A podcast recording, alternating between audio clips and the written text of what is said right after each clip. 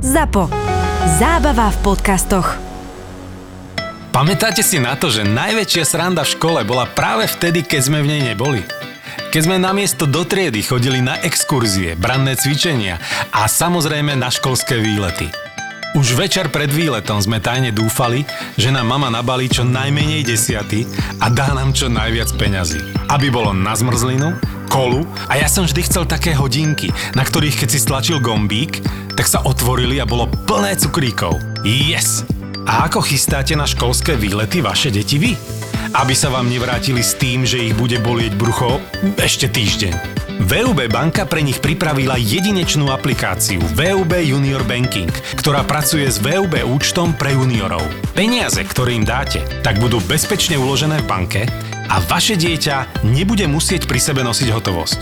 Nákupy pohodlne zaplatí pomocou karty Visa, ktorú dostane k účtu, a keby náhodou nejakú tú hotovosť potrebovalo, vyberie si ju z ktoréhokoľvek VÚB bankomatu pomocou karty alebo aplikácie.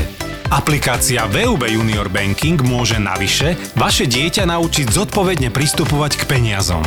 Okrem VÚB účtu pre juniorov totižto získate aj zvýhodnený sporiaci účet a ďalšie 4 sporiace účty, ktoré si viete pomenovať podľa cieľov, na ktoré si chce vaše dieťa našetriť. Takto môžete naraz šetriť na nový telefón alebo na letenky na školský výlet do Paríža. Účet a aplikácia sú vhodné pre všetky deti od 0 do 14 rokov a sú bez poplatkov. Teraz k nim môžete navyše získať ešte 30-eurový bonus. Stačí si založiť bezplatný VÚB účet pre juniorov s kartou Visa pre mladých a ďalšími výhodami, zaplatiť kartou Visa a stiahnuť si aplikáciu VÚB Junior Banking. Samozrejme, nezabúdame ani na existujúcich klientov s detskými účtami. Aj pre nich je pripravená 20-eurová poukážka za stiahnutie aplikácie VÚB Junior Banking. Všetky potrebné informácie nájdete na www.vub.sk/juniorbanking alebo priamo v pobočkách VÚB banky. Naučte vaše dieťa našetriť si na to, aby mohlo lietať spolu s nami. If you would like to take off your seatbelts at this time, please do, and enjoy your flight. Čo najväčšie sa dá prepraviť, ako zo zviera, bo žirafu si neviem predstaviť. Žirafu si neviem ani ja, dostal som presne túto otázku, minule som rozmýšľal nad tým, akým spôsobom by sa prepravila žirafa, pretože áno, prepravujú sa letecké žirafy, ale bohužiaľ nikdy som to nevedel, ešte som si to ani nenašiel zatiaľ niekde na internete, že akým spôsobom, pretože presne to ma zaujíma. Ona asi nestojí a nebude. Asi nebude. Zohnutá tiež nebude asi 3 hodiny. Či jej spravia z krku slimaka nejak, ju postačajú do nejakého praclíka a takto. Možno uspia. To by som povedal, že toto bude asi ten prípad, kde sa budú asi uspávať. Áno, slony sa prepravujú bežne. Ale však pozri si rozprávku Madagaskar. Madagaskar je prvé video, ktoré púšťam na školeniach, keďže tú scénu, ktorú si pamätáte, keď to lietadlo padalo vlastne a túto snímku vlastne púšťam ako prvé, že takto by bolo najlepšie, aby sa tie zvieratá prepravovali samostatne, aby ste ešte vedeli napríklad aj v prvej triede objednať nejaké welcome drinky a takéto veci. Čiže takto by to bolo asi najlepšie, ale no bohužiaľ musíme to robiť za nich my, sami sa neodbavia tie zvieratá. Stačí ti zo pár pripitých pasažierov a hneď máš zvieratá na palube. Zvieratka. Hey, good evening folks, this is the captain speaking, welcome on flight 971 to me. If you would like to take off your seatbelts at this time, please do, and enjoy your flight.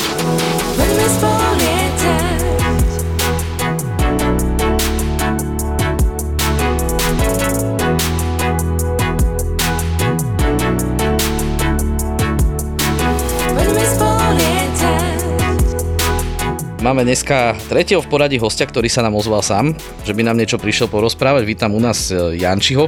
Ja ťa mám uloženého v telefóne, že inštruktor prepravy nebezpečných nákladov, ale neviem, či je toto oficiálna funkcia takto, jak to máš, že povedz, čo robíš. Ešte oficiálne by som mohol povedať, že tých funkcií je viac. Prioritne sa venujeme vlastne vyvažovaniu lietadiel, čiže weight and balance. A popri tom som sa tými rokmi v praxi vyformuloval taktiež na inštruktora nebezpečného nákladu letecky, taktiež inštruktora prepravy živých zvierat, inštruktora ľudského faktora v letectve a takisto inštruktora princípov nakladania lietadiel.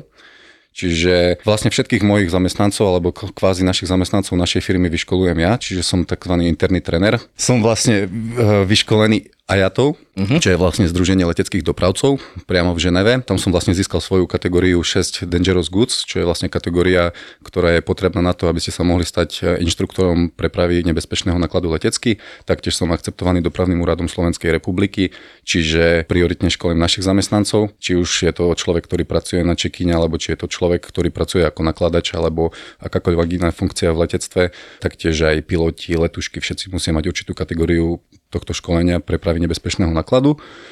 Ďalej je tu s nami Aďa. Ahojte. Aďa je pilotka, lieta teraz na 737-čkách, že? Áno, áno. Dreamliner odparkovaný v garáži. Tie sú už premalované, tie už slúžia inde. A Filip? Ahojte. Maťo je niekde, nevieme kde. Medzi nebom a zemou. Alebo na zemi s priateľkou. Tak poďme na to, čo si tu hovoril, čo mňa tak zaujíma, že poďme na tie zvieratá.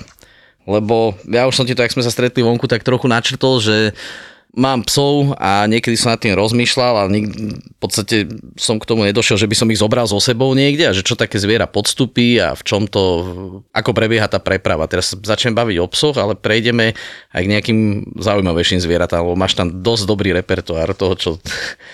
Áno. Nakladáte do lietadiel. Rozlišujeme vlastne prepravu týchto živých zvierat kvázi dvoma spôsobmi. Jedno je, že to zviera letí ako batožina, čiže najčastejšie sú tu nejaké domáce zvieratá. Rôzne letecké spoločnosti vlastne obmedzujú prepravu týchto zvierat. Napríklad niektoré nízkonakladovky, pre nich to nie je veľmi ani rentabilné, ani nie je to vlastne nejakým spôsobom dôležité, aby prepravovali tieto zvieratá, čiže oni úplne zakazujú prepravu takýchto zvierat. Je to hlavne náročné z hľadiska handlingu. Je to náročné z hľadiska handlingu. Minimálnom... Je tam áno, strašne veľa byrokracie, dá sa povedať, okolo toho. Čiže prepraviť to zviera nie je len také jednoduché, že si to zviera vezmete a letíte s ním, pretože potrebujete naozaj splniť viacero podmienok, ktoré sú určené IATA-tou. Čo dáš mu uspávačku, dáš do malého kufra, hodíš do batožiniaku a ideš, ne? To som si myslel ja, že dáš uspávačku. A... Skúšali to? Ja počkaj, akože ty ho prepašuješ, hej, že mu dáš uspávačku. Pošleš ho na renken, rovno ho prehliadnu vlastne, hej, keď... Do sačku so 100 ml tekutinami. Pár mesiacov dozadu sa stalo, neviem, či ste to postrehli, bolo vlastne takáto kauza, že nejaká cestujúca mala so sebou v taštičke nejakého malého psa, ktorý bol nejakým spôsobom hlučný a letuška jej vlastne odporúčila dať toho psa hore do overhead binu a ten pes tam bohužiaľ zahynul. A práve preto vlastne existujú nejaké nariadenia, je to vlastne o tom, aby sme znížili ten stres z prepravy pre tie samotné zvieratá, aby nezažívali stres, aby to bolo čo najhumanejšie, najrychlejšie, aby naozaj tie zvieratá mali nejaké tie podmienky, ktoré by ich čo najmenej nejakým spôsobom ovplyvňovali. Takže tá preprava tých zvierat, ako som spomínal, existuje tými dvoma spôsobmi, čiže ak sa bavíme o nejakých domácich zvieratách, tak je to väčšinou, že ľudia si ich berú ako batožinu a potom druhý vlastne ten prípad je, že tie zvieratá letia ako kargo, čiže ako letecký náklad. Rôzne laboratórne zvieratá, rôzne zvieratá určené na nejaké reprodukčné účely, ktoré napríklad sa nachádzajú v zozname ohrozených druhov zvierat a rastlín, a napríklad zoologické záhrady medzi sebou si preposielajú zvieratá, aby sa zachoval ten druh. Čiže ak si chceš vziať zviera so sebou na palubu, musí splniť určité podmienky. Jedna z tých základných podmienok je samozrejme, že to zviera musí mať svoj cestovný pás, takisto ako má človek, takisto ako má nejaký letecký náklad, musí mať so sebou napríklad letecký nákladný list, človek má so sebou letenku, taktiež musí mať človek so sebou nejaký doklad totožnosti, aj to zviera musí mať takzvaný pet passport. A potom samozrejme záleží od krajín, musíte si zistiť do danej krajiny, či je vlastne povolený vstup tohoto zvieraťa, či potrebujete nejaké dodatočné očkovania, nejaké dodatočné dokumenty, či nemusí to zviera postúpiť karanténu. Donedávna napríklad vo Veľkej Británii bola povinná karanténa pre všetky zvieratá, čiže vy ste tam síce mohli prísť s týmto zvieraťom, ale to zviera muselo zostať v karanténe, tuším nejakých 6. Tam je to dosť problém, no. Áno, tam je to dosť veľký problém zobrať si to zviera so sebou na palubu. My sme to ani nevozili. Napríklad na Heathrove, na letisku Heathrove majú tzv. Animal Service Center alebo niečo také, je to vlastne terminál pre živé zvieratá, kde nájdete taktiež aj exotické zvieratá, kde sú vlastne tie karanténne stanice a tam je veľký tím týchto ľudí, ktorí sa vlastne o to starajú počas tej karantény. Zoologická záhrada. Taká menšia zoologická záhrada. Na mojich školeniach, keď to školím svojich zamestnancov, tak im aj ukazujem niektoré videá, ako tam napríklad krokodíly pacifikujú a takéto. Čiže je to veľmi zaujímavé. Nájdete tam naozaj zvieratá doslova všeho druhu, od nejakých exotických vtákov cez klasické nejaké činčiny alebo nejaké fredky a až po nejaké naozaj slony a takéto. Ono to má svoje podstatnenie, pretože v Británii v podstate, ak sa nemýlim, nemajú besnotu, takže naozaj oni si to chránia, aby sa na ostrov neimportovali nejaké choroby, ktoré tam nemajú vôbec prerovinky, pokiaľ nedodržiavajú tieto postupy, tak sú z toho velikánske penále. Ja sa vrátim ešte k tým psom, akože zobrať si ho na palubu, hej, hore do kabíny. Ideš na trojhodinový led napríklad a teraz ten pes sa potrebuje vyvenčiť, hej, a čo ho zoberieš do uličky, akože prejdeš sa s ním, vieš? Tam, na záchod, akože... podržíš. Zoberieš na záchod. Ale vieš čo, akože nie je to až taký, niektoré z nich sú cvičené, to sú väčšinou, bavíme sa o tých kabelkových psoch, čo je veľkosť, ja neviem, Yorkshire alebo tak, napríklad raz som cestovala a výnimočne som sa zakecala s jednou pani a ona, že no ja mám túto svojho psíka, ja som, keby mi to nepovie, tak neviem o to, že má vedľa seba. On robí potrebnú kabelky. Áno, to bol kabelkový, to bol taká prepravná taštička a vôbec akože... Ten pes si tam sedel, hovel pod sedačkou. Dobre, ale ja som teraz myslel skôr, že mám, neviem, nemeckého ovčaka alebo dobermana asi nebudem brať hore do kabíny, čiže s ním prídem čo na letisko a odovzdám ho niekde niekomu, mám splnené všetky tieto veci, mám tie papiere, mám to zaplatenú tú prepravu. A čo sa potom deje s tým psom ďalej? Tak štandardne, ako si spomínal, že buď si toho psa, alebo to zvieratko vezmem hore na palubu, väčšina leteckých spoločností vlastne obmedzuje, že len do hmotnosti 8 kg si môžeš zjať so sebou hore na palubu zviera, čiže bude to mačka alebo je to pes. Ak to zviera má viac, samozrejme, ak sa bavíme o nejakých dobermanoch, ako si spomínal, alebo nemeckých ovčiakoch, tak ten pes musí ísť dole do podpalubia, čiže rozlišuje sa tzv. Pet in cabin, ktoré je zviera hore na palube a potom je to animal in hold. Čiže to zviera letí ako klasický batožina. Čiže ak ty prídeš na letisko, odovzdaš to zviera klasicky na check-ine, odovzdaš to na check-ine s tým, že musíš v podstate použiť predpísanú klietku alebo predpísaný kontajner, ktorý je... Že on normálne pôjde po páse? Áno, klasicky pôjde po páse. Samozrejme, na rôznych letiskách, napríklad na niektorých väčších letiskách majú na to dedikované pracovisko, čiže majú dedikovanú nejakú check-in desk alebo niečo také, ktorý je určený pre nejaký nadrozmerný alebo špeciálny náklad a prídeš tam s týmto zvieraťom. Štandardne na tých menších letiskách, ako napríklad, ako ja som spomínal, som pracoval aj na letisku v Košiciach ako check-in agent, tak prišla nejaká rodinka s klasickými batožinami a medzi tým mali napríklad nejaký kontajner s nejakým zvieratkom, čiže ty to musíš odvážiť, musíš kontrolovať všetky dokumenty a ten pes ide klasicky týmto pásom, tak ako ide aj ostatná batožina. Ale potom ho musia naskladniť do toho vykurovaného karga. Hej? Áno, to je vec, ktorá sa veľmi často stávala, alebo sa stáva aj v dnešnej dobe, že v podstate jedna z činností mojej práce je aj to, že my vlastne plánujeme rozloženie nákladu a musíme brať vlastne aj do úvahy to, či to zviera môže alebo nemôže byť v rôznom holde, čiže v rôznom nakladovom priestore, pretože existujú rôzne typy lietadiel s rôznymi nakladovými priestormi, niektoré sú vykurované, vetrané, niektoré nie sú vetrané. A takisto musíme dávať aj pozor na to, či to zviera náhodou môže byť s nejakým určitým typom špeciálneho nakladu, napríklad ak sa bavíme o nejakom suchom ľade. Dry ice vlastne je známy tým, že vlastne pomaličky sublimuje a vlastne výsledný plyn je ťažší ako vzduch. Postupne vytlačia vzduch a môže sa stať, že to zviera by potom malo nedostatok kyslíka, aby mohlo uhynúť alebo by mohlo mať nejaké problémy. Čiže práve preto musíme brať do úvahy, kde naplánujeme, aby to zviera bolo a ako som povedal, nie vždy sa to zviera dostane tam, kde má byť a potom vznikajú nejaké problémy alebo incidenty s týmto, že vlastne to zviera sa zraní alebo poškodí. Ty vole, to je absolútny chaos. Nikto nevie, čo má robiť. Som na letisku Heathrow v Londýne a práve nám zrušili let. Akože absolútne chápem, že ľuďom sa nechce pred dovolenkou študovať, že na čo majú nárok v prípade zrušeného letu a naťahovať sa s páni pri okienku niekde na letisku v angličtine. Nie je to príjemné. Nie je to vôbec príjemné, takže som rád, že som ešte pred odletom uzavrel cestovné poistenie Marco Polo v poisťovni Kooperativa. A teraz len zavolám na správne číslo, že mi zrušili let a oni hneď zistia, na čo mám nárok a refundáciu za mňa vybavia. Jeden deň cestovného poistenia Marco Polo ma stojí približne rovnako ako jedna káva na Piazza San Marco a získal som k nemu automaticky aj službu dopravná asistencia. No a teraz si môžem dopriať viac už počas čakania na letisku. Kooperatíva. Na celý život.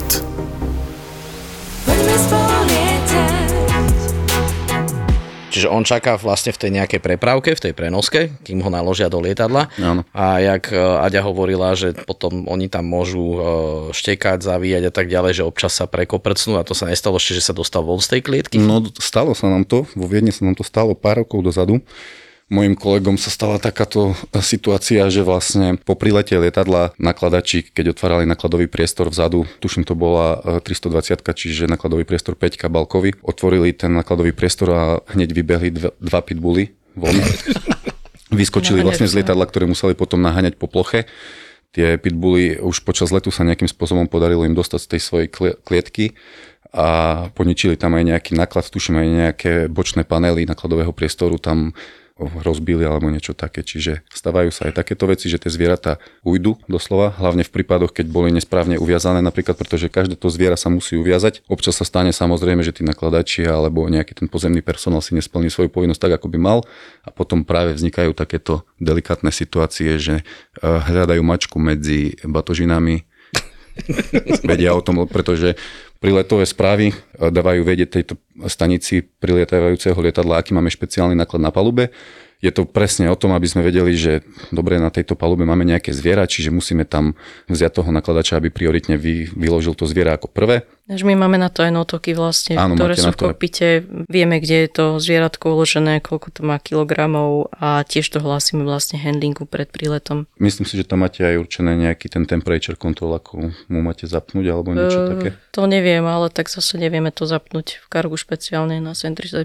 Na 320-kách v 5-ke si myslím, že je nejaký temperature regulation alebo niečo také. Že on tam vedia zregulovať tú teplotu. Áno, temperature control vlastne je dôležitá aj ohľadom nejakých iných druhov nákladu. Stala sa nám nedávno taká veľmi zlá vec, alebo takýto incident, že vlastne neviem, či ste niekedy počuli o tzv. Hatching eggs, liahnúce sa vajíčka.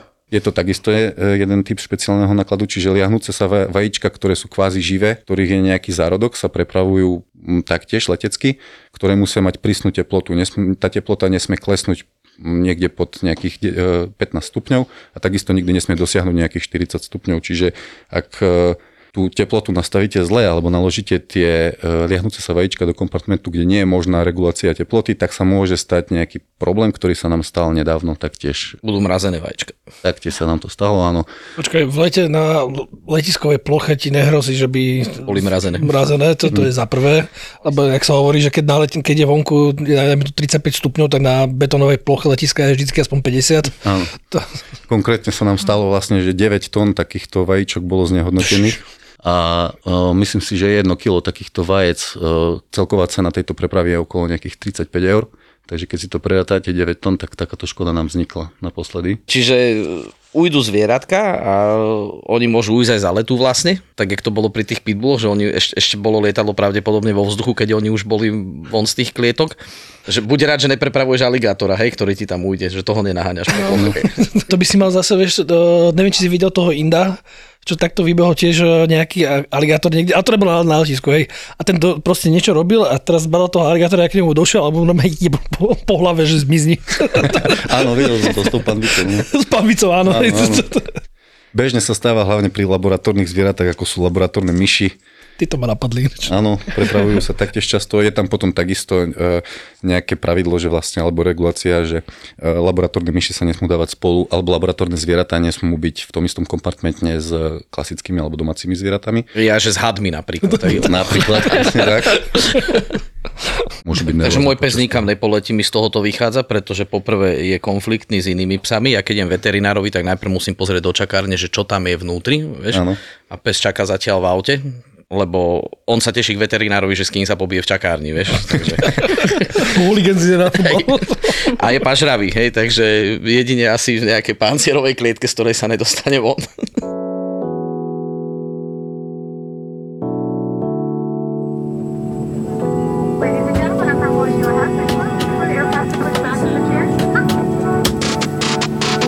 Veľké zvieratá, netradičné. Netradičné. Tak pre nás netradičné. Začal by som tým, že napríklad v Amerike, poznáte všetci Američanov, akí sú niekedy svojskí, by som to nazval. Čiže napríklad v Amerike nedávno sa Federálny úrad pre letectvo alebo povolili prepravu emotional support zvierat, už aj dokonca malých koní. Čiže som sa práve šiel opýtať, že keď mám terapeutického koníka. Áno, tak terapeutický koník, dá sa to nájsť na YouTube, veľmi rád púšťam to video svojim kvázi študentom alebo ľudí, ktorých školím, pretože je to naozaj veľmi zaujímavé video, ako si pani, ktorá má nejakú poruchu úzkosti alebo niečo také, tak si vezme so sebou na palubu koníka a vlastne všetci sa tvária, že je to kvázi úplne normálne, že ten koník je tam v poriadku. On je na palube? On je na palube hore, áno. Ja, lebo on je vlastne on je ako slepecký pes vlastne. Áno, niečo ako slepecký. Ako vodiaci pes. No dobré, ale potom jak spravíš servis, vieš, na palube. Neprejdeš potom cez uličku, než ten koník sa asi nezmestí medzi sedadlom. No, medzi sedadlom. No, je to video, vlastne ak si to hodíte niekde do YouTube, Emotional Support Animal Horse, hneď vám to hodí medzi prvými výsledkami a vlastne ten koník si sedí medzi tými dvoma sedadlami alebo v tej trojke. Pani mu dáva počas letu. Počkaj, to nemôže byť v low coste, však tam sa nedostaneš ani ty. No. Predstav, ak si ideš po termináli, vieš.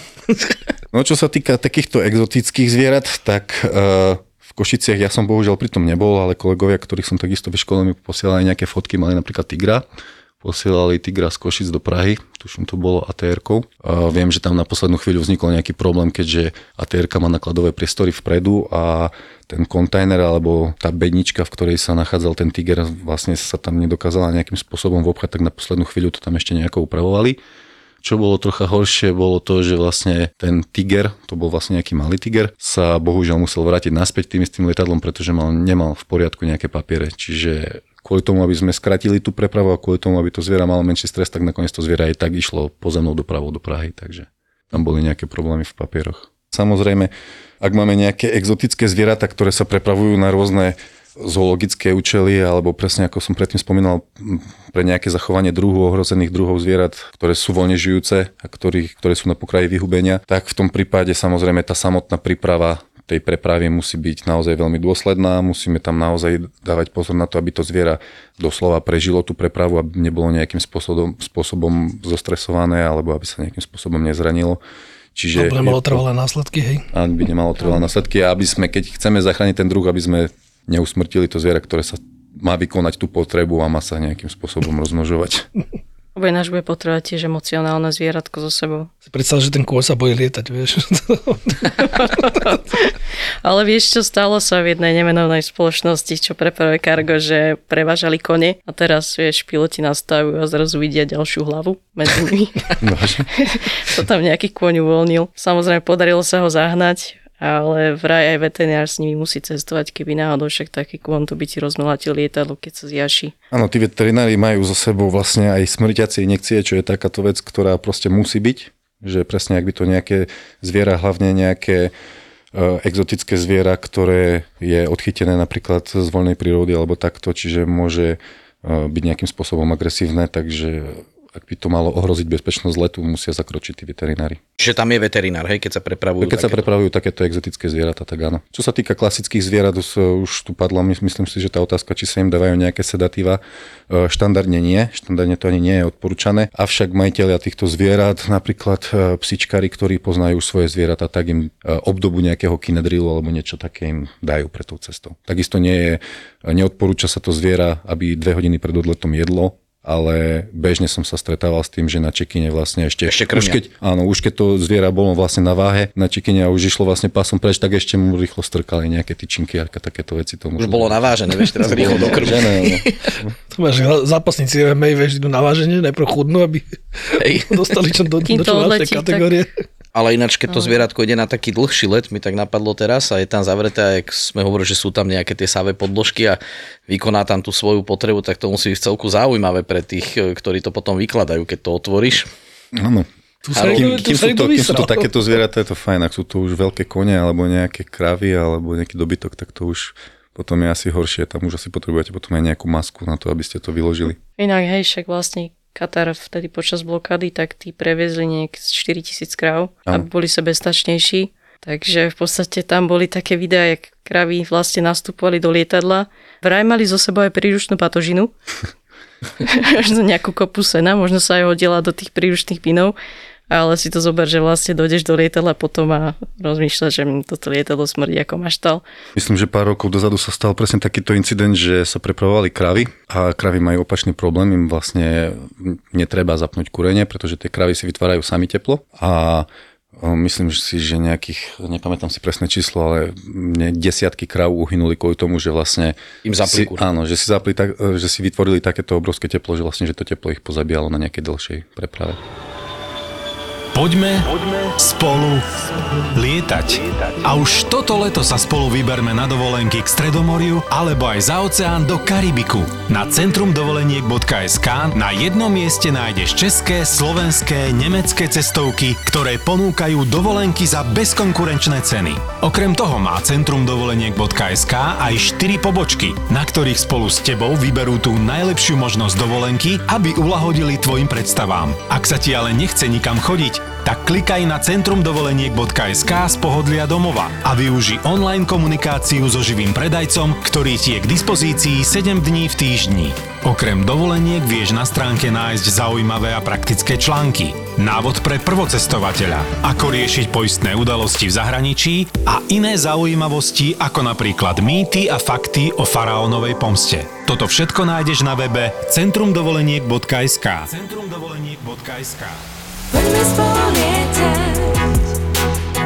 Okrem zvierat teda prepravujeme v letectve ešte všelijaké iné zaujímavé náklady. Poďme teraz od tých živých k tým takým nejakým neživým zaujímavostiam. Že môžeme sa baviť o nejakom nebezpečnom náklade, čo je, existujú špeciálne typy alebo špeciálne chemické látky, ktoré vlastne nemôžu byť za žiadnych okolností prepravované, napríklad ktoré extrémne reagujú na zmenu teploty a tlaku. Napríklad väčšina toxických látok, nejakých plynov, ktoré sú vlastne jedovaté, sa absolútne nesmie prevážať, pretože vieme si predstaviť, čo by sa stalo, ak by sa nejaký toxický jedovatý plyn nejakým spôsobom uvoľnil, čiže je to natoľko nebezpečné, že sa neprepravujú vôbec. Potom to, že cestujúci si niekedy možno ani neuvedomujú, že vlastne oni keď hore sedia, tak pod sebou majú nákladový priestor a v tom nákladovom priestore nie sú len batožiny. V tom nákladovom priestore vlastne letecké spoločnosti prepravujú aj kargo, samozrejme z nejakých ekonomických dôvodov, aby mali z toho nejaký zisk. Čiže môže sa vám v kľude stať, že vy o tom ani netušíte a doslova pod zadkom máte nejakú zasielku radioaktívneho materiálu. Existujú tzv. Variácie leteckých dopravcov, to znamená, že niektorá letecká spoločnosť si povie na základe nejakých predchádzajúcich skúseností, mali sme napríklad zlú skúsenosť s litiovými batériami, tak budeme prepravovať litiové batérie iba v rámci nejakých výnimiek, čiže len čo sa týka nejakých zariadení, ktoré obsahujú litiovú batériu.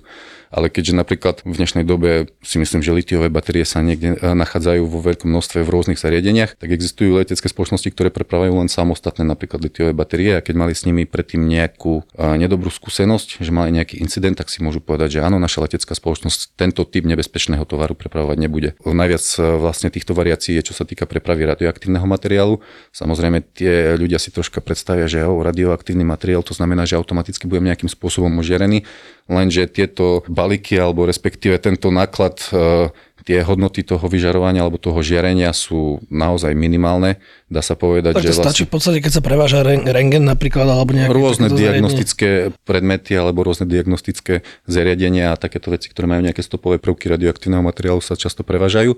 Aj keď tie hodnoty toho radioaktívneho nákladu nie sú nejaké zdraviu škodlivé, tak samozrejme musia sa dodržiavať určité vzdialenosti, ktoré sú minimálne preto, aby neboli vlastne tí cestujúci ožarovaní. Taktiež strašne veľa pilotov, ak napríklad sa stane, že im naplánujeme kvôli rôznej separácii, rôzneho nákladu, naplánujeme, poviem príklad, dozadu nejaké batožiny a dopredu naplánujeme nejaký náklad, ktorý obsahuje nejaký radioaktívny náklad, tak veľmi často sa stáva, že piloti nás doslova poprosia, prosím vás, nechcem to mať pod zadkom, aj keď viem, že síce to nie je silná radioaktivita, ale nezrobí mi to asi dobre na moje reprodukčné systémy, takže ak je taká možnosť, prosím vás, dajte to dozadu. Hej. Myslím, že vyššiu dávku dostaneš kozmickým žiarením. Tam ja som chcel povedať, že však tam aj tak schytávaš, keď lietaš. A čo sa týka týchto špeciálnych nákladov, tak áno, rozlišujeme ten nejaký špeciálny náklad, by som to nazval. Ty ako keď lietaš, tak vieš, že notok obsahuje dve časti. Prvá časť hore na notoku je vlastne dangerous goods, čiže nejaký nebezpečný náklad, všetko, čo by mohlo nejakým spôsobom nám ublížiť alebo spraviť nejakú environmentálnu škodu, a potom druhá časť toho notoku je nejaký špeciálny náklad. Takisto sa tam zapisujú aj zvieratá, môže to byť nejaké ľudské ostatky, proste akýkoľvek náklad, ktorý vyžaduje nejakú špeciálnu pozornosť.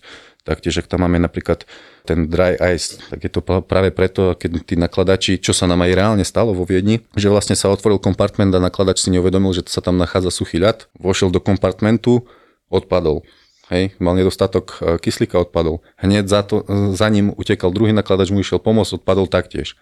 Takže až tretiemu nakladačovi sa mu podarilo nejakým spôsobom ho vytiahnuť za nohy, a ako sa to tam vyvetralo, tak v podstate už mohli všetci dýchať. Hej.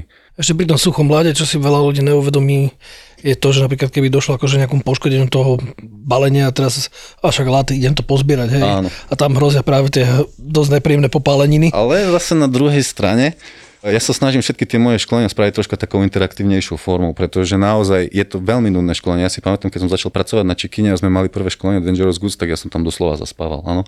Čiže doneseš ten suchý ľad a vyskúšať. Takže som donesol, áno, v Košiciach na jednom školení som donesol vlastne suchý ľad s tým, že naozaj som pozrel som si na internete nejaké pokusy, ktoré sa s tým dajú robiť. Bolo to veľmi zabavné. Robili sme bubliny zo suchého ľadu, suchý ľad sme dávali do balónov. Potom sme to skúšali vlastne suchý ľad, väčšinou bude to vo forme granulátu, čiže sú to takéto malé granule suchého ľadu, alebo sú to nejaké bloky. My sme mali vlastne tie granule. Mal som nejaký, myslím si, že 20-kilový sáčok, ktorý som potom prvé, čo mi napadlo, tak aby to vydržalo do ďalšieho dňa do školenia, tak som to hodil do chladničky. Všetci moji zamestnanci mali na mňa nervy, pretože im všetky veci pomrzli v chladničke. To bola jedna taká vec. A druhá vec, že upratovačky tiež nemali zo mňa pravdepodobne veľkú radosť, pretože robil som z toho bubliny, robil som z toho rôzne pokusy. Zahasovali sme oheň suchým ľadom, keďže je ťažšie ako vzduch a napríklad do pohára, ak dáte suchý ľad a dáte tam napríklad sviečku, tak pekne vidíte, ako tá sviečka zhasne. Takže v školiacej miestnosti sme zanechali takisto dosť veľký bordel, dosť veľký neporiadok, čo sa týka toho. Ale nikto nezaspal. Nikto nezaspal, bolo to aspoň troška zaujímavejšie, snažil som sa doniesť nejaké príklady.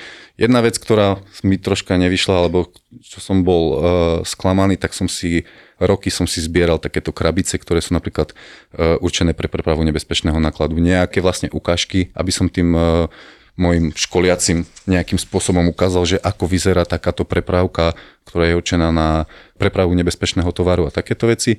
Všetko som si pekne pozbieral, mal som to v jednej veľkej krabici, prišla korona, začali sme pracovať home office, tesne pred začiatkom navratu do ofisu vlastne upratovačky vypratali celý office a vyhodili aj tie všetky moje krabice s tými všetkými prepravkami a s tými všetkými pomôckami, ktoré som chcel ukazovať stále. Ale Rakúsi tam nemali ako pomôcku, hej, hádam. No to sa chcel opýtať, že veľakrát ľudia nevedia, ale ľudské pozostatky pomerne často sú prepravované, že ty letíš ako pasažier a máš to tam dole pod sebou. Je to presne tak a takéto bohužiaľ veci sa stávajú. Spomínal som ti možno predtým, že počas tej korony sa nám to stávalo častejšie, že sme vlastne museli plánovať tie ľudské ostatky niekde do letadiel, bolo toho trošku viac, ako to bolo pred koronou. Čiže ja som si to takto vydedikoval, že pravdepodobne to je spôsobené aj tú koronou, keďže predtým sa nám ľudské ostatky objavovali naozaj výnimočne na pár letoch a vlastne počas korony alebo po tej korone vlastne sa to začalo objavovať troška častejšie. A to je to, čo sme sa v podstate ešte predtým sme nahrávali, začali baviť, keď som ti hovoril, že mal som takú negatívnu skúsenosť, bohužiaľ kamaráta nám takto dopravili, síce nie letecky, ale bola to preprava ľudských pozostatkov a oni vlastne sa tie tela prepravujú, tam došiel taký sprievodný list, bola k tomu aj preplatila to poisťovňa a teraz tam bolo, že zavarenie rakvy, čiže sa to prepravuje v špeciálnych tých truhlách, tých rakvách a oni už sa nedajú otvoriť, to je zavarené, je to z bezpečnostných dôvodov a tak ďalej. A tam si ty chcel niečo spomenúť a my sme ťa stopli, že nechaj si to do podcastu. Áno, tak ja to spomeniem, nie je to síce môj zážitok, ale je to zážitok mojej kolegyne, ktorú týmto pozdravujem, Lucka, pozdravujem ťa do Košic. Takže jej sa to stalo niekedy v začiatku, tiež keď pracovala ako čekinárka, tak sa jej to stalo vlastne, že čakala na prílet lietadla, kde už tesne pred príletom si všimla vlastne, že v príletovej hale v Košiciach vlastne sa zgrupila skupinka našich spoluobčanov, ktorí očakávali vlastne takúto zasielku, poviem to takto blbo, ale takúto zasielku vlastne ľudských ostatkov z Anglicka. Z nejakého dôvodu, neviem presne z akého dôvodu vlastne tá zasielka neprišla. No a vlastne začali útočiť samozrejme na prvého človeka, ktorý im prišiel do styku a to bola moja vlastne kolegyňa, že vlastne ako je to možné, že oni teraz čakali, proste viete si predstaviť takúto veľkú grupu takýchto spoluobčanov, ako tam začali plakať, kričať, robiť neporiadok, musela zasiahnuť až polícia a bolo to akože dosť nepríjemné. No ale bohužiaľ takéto veci sa tiež stávajú, takže máme rôzne priority nákladu a keď sa z nejakých dôvodov, či už to boli nejaké dôvody z nejakých legislatívnych, alebo ak sa ten náklad nemohol naložiť, tak bohužiaľ tá rakva vtedy neprišla. A mali sme dosť predstavenie na tom letisku vtedy, no. Like to take off your seatbelts at this time, please do, and enjoy your flight. Bežne sa nám stáva, že v podstate z rôznych dôvodov, či už sa bavíme o nejakých limitoch toho vyváženia lietadla alebo nejakých váhových limitoch, že proste nejaký tovar sa musí vyložiť. Existujú samozrejme určité priority, čiže stále batožina cestujúcich má väčšiu prioritu ako nejaký špeciálny náklad, ale aj ten špeciálny náklad má určité priority. Čiže ak napríklad presiahneme maximálnu vzletovú hmotnosť, musíme samozrejme sa zbaviť nejakej váhy. Dostal som ináč takú zaujímavú otázku, keď som naposledy školil jednu skupinku. Celý čas som im to vysvetľoval, že áno, a teraz keď napríklad presiahneš svoju letovú hmotnosť, tak musíš vlastne vyhodiť také a také kargo. A od neho som dostal vlastne otázku, že ale to počas letu? A ja hovorím, že nie počas letu, to znamená, že už pri plánovaní tohto lietadla vlastne nesmieš presiahnuť tú váhu. Počas letu ti práve, že váha klesá. No, pozrel na mňa takto, že ale to ako to myslíš, že vyhodí to z lietadla? Tak to myslím, že to proste nenaložíš tam, že to proste vyhodíš a ty musíš určiť, čo z toho všetkého špeciálneho nákladu má akú prioritu, aby si to naložil, aby si to nenaložil. Samozrejme, živé zvieratá majú vysokú prioritu, čiže ak ja presiahnem váhu, poviem príkladu nejakých 100-200 kg, maximálnu vzletovú hmotnosť tohto lietadla, tak nevyhodím hneď toho psa, alebo nevyhodím hneď nejaký špeciálny náklad, ktorý je veľmi dôležitý, napríklad live human organs majú najvyššiu prioritu, alebo AOG, neviem, aircraft on ground, to sú veci, ktoré sú veľmi dôležité a ktoré potrebujú nejaké súčiastky pre lietadlo, ktoré je na zemi z nejakých technických dôvodov, tak sú naozaj veľmi dôležité veci, ktoré sa nesmú vykladať v podstate za žiadnych okolností. Ty urgentne potrebuješ. No, čo sa týka live human organs, tak tiež sa nám veľmi často stáva. Teba som sa chcel opýtať, pretože minule sa mi stala taká zaujímavá vec. Live human organ pravdepodobne vieš, neviem, už si sa s tým stretla, mala si to ľudské orgány. Neviem, že by sme to mali, myslím, že je to skôr pre kargo, alebo myslím si predstaviť, že skôr sú to výščety alebo také rýchle, lebo to je asi rýchla preprava, alebo možno vrtuľníky. Nám sa to stáva aj reálne na civilných linkách, nám to stáva, že občas máme vlastne live human organ. Ja to poviem, tak existujú také trojpísmenkové skratky, ktoré sa volajú International Messaging Procedures, čiže tieto trojpísmenkové skratky nám povedia o tom, čo sa nachádza na palube. Napríklad, keď je to AVI, tak je to AVI, znamená to, že je to Animal in Hold, čiže nejaké zviera. A keď je to LHO, tak to znamená, že je to vlastne live human organ. Čiže párkrát sa s tým stretávame. A mne sa minule stalo vlastne, že mal som live human organ, ktorý som mal už častejšie a najčastejšie si to vezme hore na palubu vlastne crew. Keď je to nejaká chladnička s nejakým srdcom alebo s nejakými ľadvinami, tak si to vezme hore na palubu. Tam to vlastne uskladňujem, aby to bolo bezpečná preprava toho. Nedávno sa mi stalo vlastne to, že samozrejme, že som plánoval live human organ do kabiny, čiže do tzv. Nulky, hore do kabiny lietadla. Rampak alebo vlastne turnaround koordinátor mi vlastne povedal, že nie, že pán pilot si nepraje, aby to mal hore na palube, že chce to dať do holdu, do kompartmentu 5. Hovorím, akože tak je to zvláštne, že prečo vlastne to je. Myslel som si, tak pravdepodobne to je nejaká krv alebo niečo. Tak som sa opýtal vlastne, o čo sa jedná, čo obsahuje tá zasielka live human organu, mi povedal, že sú to ľadviny. Som hovoril, to prečo akože vlastne si to nechce vziať, tak mi povedal vlastne, že on si to hore nevezme na zodpovednosť. Hovorím, tak je to akože veľmi dôležité, závisí od toho život niekoho iného a ty vlastne to chceš dať niekde do kompartmentu, kde teoreticky sa s tým môže stať čokoľvek počas toho letu a nemáš to pod drobnohľadom.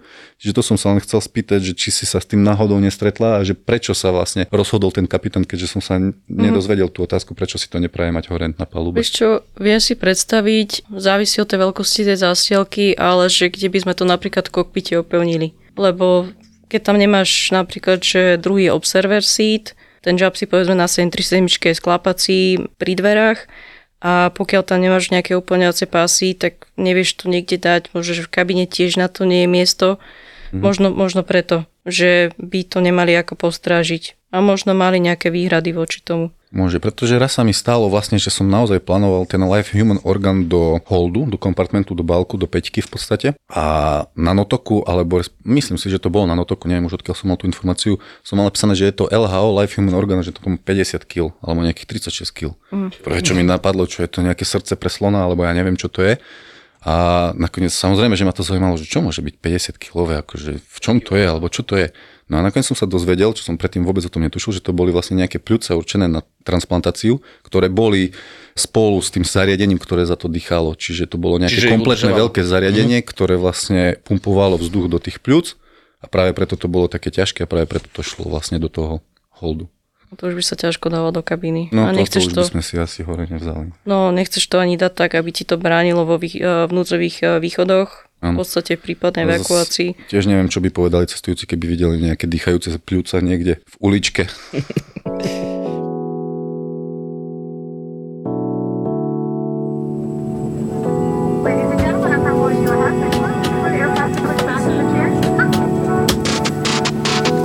zaujíma ma ten check-in, lebo píšeš mi, máme tu, že s čím som sa stretol osobne na check-in, lebo ja som dlho hovoril, že niekoho z check-inu by sme sem zavolali a teraz ťa tu máme, tak rovno nám môžeš porozprávať, lebo tamto podľa mňa môže byť tiež zaujímavé, lebo niekedy... Tam to je veselé, no, poviem to na rovinu. Ja keď sa nudím na letisku, keď niekam letím, tak ja si väčšinou počkam ešte pri tých check-inoch a tam si tak posledujem ľudí, lebo niektorí tam vedia so zaujímavými vecami prísť aj odísť odtiaľ, lebo im to nevezmú. Mm.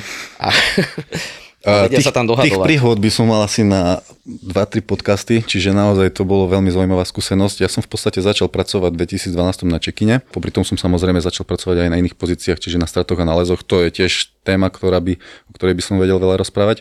Ale vlastne, čo sa týka toho check-inu, naozaj človek sa stretáva s rôznymi osobnostiami, s rôznymi ľuďmi, čiže máte naozaj takýchto, by som to nazval, jednoduchších cestujúcich, ktorí napríklad hlavne tých dovolenkových čartrových letoch, my sme ich volali slameňáci, čiže boli to naozaj cestujúci, ktorí... Opáci. Áno, ako si naznačil, ktorí sa snažili vziať si čokoľvek so sebou. Najhoršie boli takéto lety do Burgasu a niekde do Chorvátska, kde naozaj tí ľudia si so sebou brali od kempingových varíčov cez pracie prostriedky, cez 15 kg nejakých konzierov. Čiže naozaj boli veľmi zaujímavé veci a najčastejší vlastne problém bol stále na tých dovolenkových letoch, že sa ľudia s nami hádali ohľadom limitov tých batožín.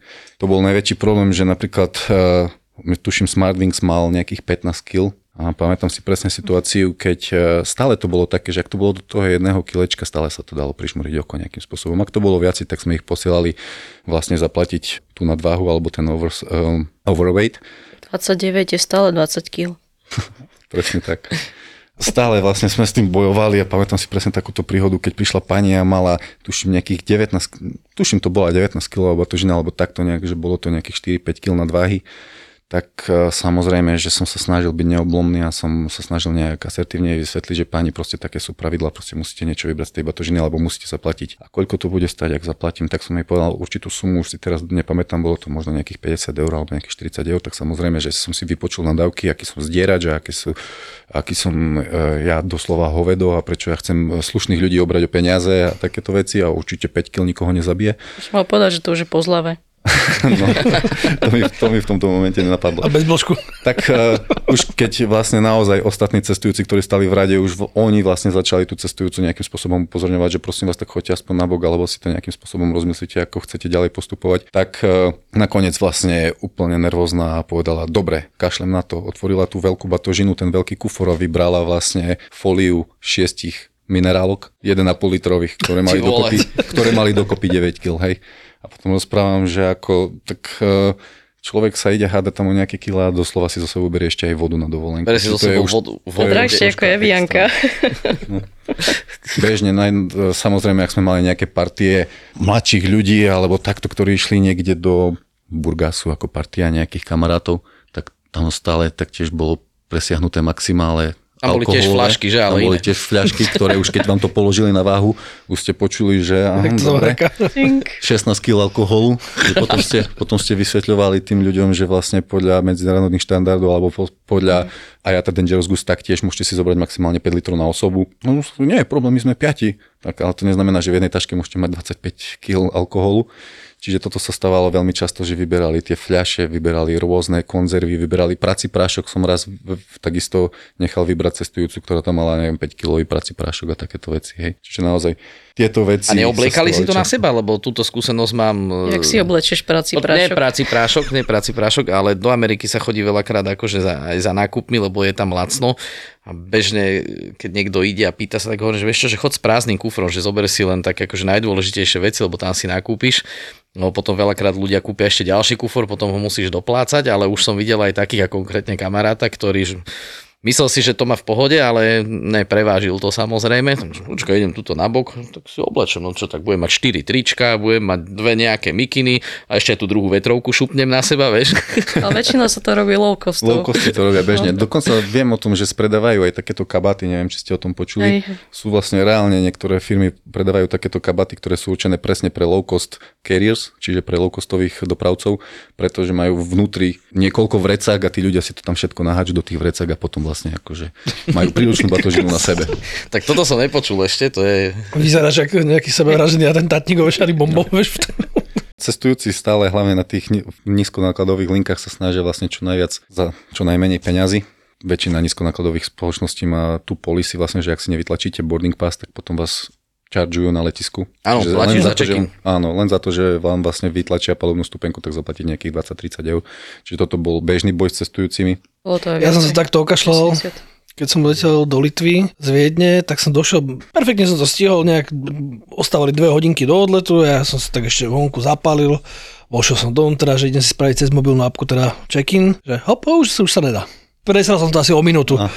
A ja, že teraz čo, tak som išiel na check-in, že teda idem si, nech mi vytlačiť palubku. 40 eur, ne? No, to neviem, či ne 60, alebo taká no, nejaká môže, tak proste suma, ja, že drahšie jak letenka. Hovorím, ty, ináč fakt. Ja, že a to akože kvôli tej minúte. Ale 10 rokov dozadu, keď vlastne ešte neboli až tak mobilné apky rozšírené pre rodinky, tak vlastne vtedy si naozaj musel tú letenku aj fyzicky nejako vytlačiť. A vtedy to bol problém. Tie poplatky sú naozaj že 60-70 eur. A vlastne keď robíš check-in, tak vlastne máš tam tiež to vyhlásenie, že viem o týchto nebezpečných predmetoch a to je presne stanovené IATA, že musí to byť a každý cestujúci si to musí prečítať, musí s tým byť oboznámený, takže je to vlastne súčasť mobilného check-inu. A všetci to väčšinou preskrolujú a potvrde prečítal som si. Dokonca sa priznám, že ja to preskrolujem, ale tak nejakým spôsobom to ovládam. Aj keď dá sa povedať, že som inštruktor prepravy nebezpečného nákladu a tiež sa mi stalo takéto fópa. Paradoxne sa mi to stalo, keď som si išiel obnovovať svoju licenciu do Ženevy pred 2 rokmi. Fajčil som tú elektronickú cigaretu vaporizer, poznáte pravdepodobne. A väčšina z nich má na boku takéto veľké tlačítko, ktoré keď stlačíte, tak vlastne sa tam začína nahrievať špirála a vlastne takýmto spôsobom to funguje, alebo na takomto princípe. Začal som dymieť? No, už skoro. Mal som to samozrejme vo vrecku. Čiže oficiálne musíte z toho vybrať batérie, musíte to nejako znefunkčniť, aby nedošlo k nejakému nechcenému aktivovaniu tohto zariadenia. Tu sa bavíme aj o iných zariadeniach, takisto ak prenášame nejaké akumulátové vrtačky alebo takéto čokoľvek. A tuším, to nemôžeš očakovať v batožine. Áno, nesmie si to ani človek očakovať v batožine. Musí to byť hore. Áno. Pri sebe, na sebe. Musí to byť presne pri sebe, na sebe. A mne sa to presne stalo, že ako som si sadol, tak som len počul takýto čudný zvuk, takýto a už som počul takýto, áno, takýto zvuk. A už sa mi to začalo zohrievať vo vrecku, čiže som to samozrejme, že rýchlo vybral, nič sa nestalo, ale presne takéto veci som si povedal, že ak by sa mi to teraz to niečo stalo, že by kvôli mne museli letušky nejakým spôsobom zasahovať proti požiaru nejakej litiovej batérie alebo čokoľvek, tak asi by som už ani tú licenciu do budúcna nezískal. Na mňa sa minule pýtali, som čekovala batov, že máte batov niečo nebezpečné za okolnosť, išla som do služby, tak hovorím, nie len pilotnú uniformu. Strašne veľa tých cestujúcich, ako som spomínal, hlavne na tých, alebo cestujúci, ktorí neboli zvyknutí lietať, hlavne na tých čartrových linkách, ktorí leteli prvý, druhý, tretíkrát alebo takto, tak pri obyčajnej otázke, ktorú ste im položili, hneď sa zostresovali, hneď boli nejakým spôsobom nervózni a už nevedeli, čo od nich človek chce. Potom boli natoľko nervózni, že som dostal aj otázku rodinka 4 a mi povedali, chceme sedieť všetci spolu, ale všetci 4 chceme byť pri oknách. A ja hovorím, ako si, môžete mať iba 2 okná. Ale veď my chceme všetci 4 byť pri okne. Ja hovorím, ale tak chcete sedieť spolu?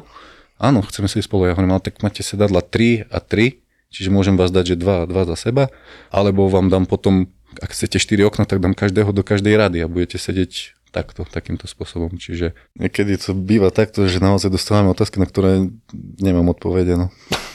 Ale to sme tu mali už viackrát, že v podstate tí dovolenkári, tie čartre, to sú také, čo sa týchto všelijakých vecí. To je vďačná téma. Áno, zážitkov týka. Áno, vlastne keď pracujete na check-ine, väčšinou jeden let obsluhujú alebo vlastne vykonávajú 2 check-in agenti, to znamená, keď máte 180 miestne letadlo, tak jeden človek spraví približne tých 90 ľudí a keď spravíte denne 5-6 tých letov, tak naozaj už máte dosť tých hlášok, keď stále počúvate, že preferujete uličku alebo okno a vy poďte a ten cestujúci stále si robí srandy, nie, dajte ma ku pilotovi alebo také veci, hej, už ten vtip už pre vás nie je vtipom, už to chcete mať čím skoro za sebou. Čiže veľmi často sa stáva, že naozaj človek na konci toho dňa je tak vysatý z energie z tých všetkých ľudí, že naozaj jedna vec je práca s ľuďmi a jedna vec je, keď robíte 500-600 ľudí denne vybavíte a stále tie isté otázky dookola, stále tie isté problémy, stále to isté. Ale vedia aj prekvapiť, lebo ty sa opýtaš napríklad, že chcete sedieť pri okne alebo v uličke a on ti povie, že áno.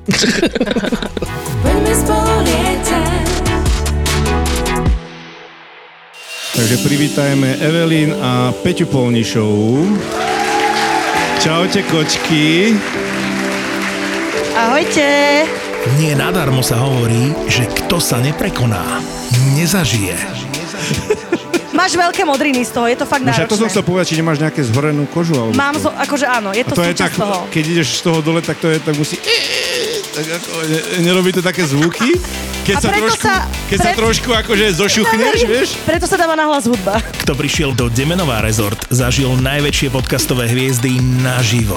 Ty veľmi dobre vieš, jak sa to volá. Samozrejme, pretože s nami súťažia. Áno. Ale... A nevedia, naozaj, nevedia prežuť, že máme oveľa viacej vypočutí. Počkaj, ale koľko máte? Ale vy ste tu... 6 miliónov, halo. Len tak. 6 miliónov 100 tisíc. Toto si chcel, Boris? Toto si chcel? Áno, Majo, presne toto sme chceli. Aby vás mohli vidieť naživo pri nahrávaní podcastu, aby vás mohli stretnúť, pokecať s vami a urobiť si spoločnú fotku. Ten pán so strojčekom? Slavkovský. Ale... Ja som tiež moc nebol. Ďalší mic drop v mojom živote. Ďakujeme, že ste boli. ZAPO naživo podporili. Značka Vejo reprezentuje už 25 rokov poctivý slovenský dizajnový nábytok vyrábaný na mieru. www.vejonábytok.sk Liptov treba zažiť. Celoročne ponúka dovolenky a výlety, ktoré sprostredkujú množstvo nezabudnutelných zážitkov. Viac na visitliptov.sk. A už viac ako 30 ročia nás spája knihkupectvo Martinus s knižnými príbehmi. www.martinus.sk